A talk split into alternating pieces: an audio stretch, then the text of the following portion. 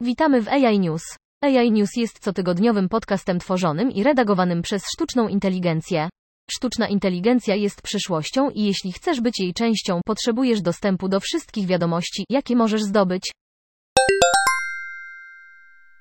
Federalna Komisja Handlu FTC zaleciła Kongresowi ostrożność w promowaniu narzędzi sztucznej inteligencji AI do zwalczania szkód w internecie w raporcie, który komisarze głosowali za opublikowaniem w czwartek. W raporcie stwierdzono, że konieczna jest duża ostrożność w nakasaniu używania tych narzędzi lub nadmiernemu poleganiu na nich, nawet w ważnym celu zmniejszenia szkód, zgodnie z podsumowaniem przedstawionym przez adwokata personelu FTC Michaela Atlesona na czwartkowym posiedzeniu komisji. Komisja głosowała od 4 do 1 za opracowaniem raportu, a republikańska komisarz Christine Wilson dołączyła do trzech demokratów. Chociaż Wilson dołączyła do demokratów w głosowaniu za opublikowaniem raportu, wyraziła pewne zastrzeżenia.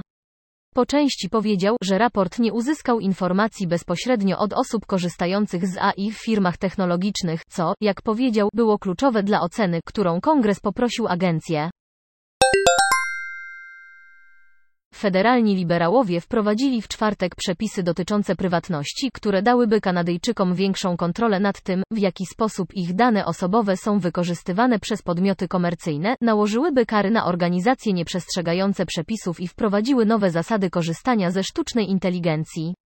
Stworzyłoby ustawę o ochronie prywatności konsumentów, aby zwiększyć kontrolę Kanadyjczyków nad ich danymi osobowymi i sposobem ich obsługi przez platformy cyfrowe. Proponowana ustawa o sztucznej inteligencji i danych wymagałaby od firm dokumentowania uzasadnienia rozwoju sztucznej inteligencji i zgłaszania zgodności z określonymi w niej zabezpieczeniami.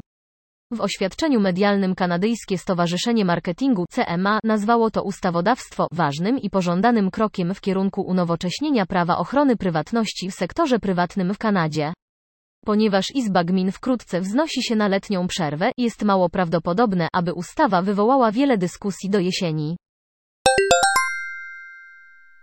Roboty zaczynają pojawiać się w komercyjnych kuchniach na całym świecie. Miso Robotics Inc. ogłosiło dziś, że nawiązało współpracę z Americana Group, która prowadzi wiodące marki żywności i napojów na Bliskim Wschodzie i w Afryce Północnej, czyli MENA. W ubiegłym roku ogłosiliśmy współpracę z niektórymi z największych marek w Stanach Zjednoczonych, a ten rozmach sprawił, że zostaliśmy przyciągnięci na arenie międzynarodowej, aby wprowadzić naszą technologię na skalę globalną, powiedział Mike Bell, dyrektor generalny Miso Robotics. Miso rozwija Flippy 2, zbiera fundusze Miso Robotics powiedział, że zaprojektowało Flippy 2 do niezależnego wykonywania pracy całej stacji smażenia, optymalizując operacje w restauracjach szybkiej obsługi QSR. Miso Robotics przeszkoli personel restauracji Amerykana w zakresie obsługi i konserwacji robota, powiedział Brewer. Cudzysłów. Od lat aktywiści i naukowcy zgłaszają obawy, że oprogramowanie do analizy twarzy, które twierdzi, że jest w stanie zidentyfikować wiek, płeć i stan emocjonalny danej osoby, może być stronnicze, niewiarygodne lub inwazyjne i nie powinno być sprzedawane. Uznając niektóre z tych krytyk, Microsoft powiedział we wtorek, że planuje usunąć te funkcje ze swojej usługi sztucznej inteligencji do wykrywania, analizowania i rozpoznawania twarzy. W tym tygodniu przestaną być dostępne dla nowych użytkowników, a w ciągu roku zostaną wycofane dla obecnych użytkowników. Zmiany są częścią nacisku Microsoftu na ściślejszą kontrolę produktów sztucznej inteligencji. Po dwuletnim przeglądzie zespół firmy Microsoft opracował standard odpowiedzialnej sztucznej inteligencji 27-stronicowy dokument, który określa wymagania dotyczące sztucznej inteligencji. Systemy zapewniające, że nie będą miały szkodliwego wpływu na społeczeństwo. Korzystając z uczenia maszynowego, naukowcy opracowali algorytm, który może dokładnie zdiagnozować chorobę Alzheimera na podstawie pojedynczego skanu mózgu MRI. I tutaj naukowcy zwrócili się ku technologii uczenia maszynowego.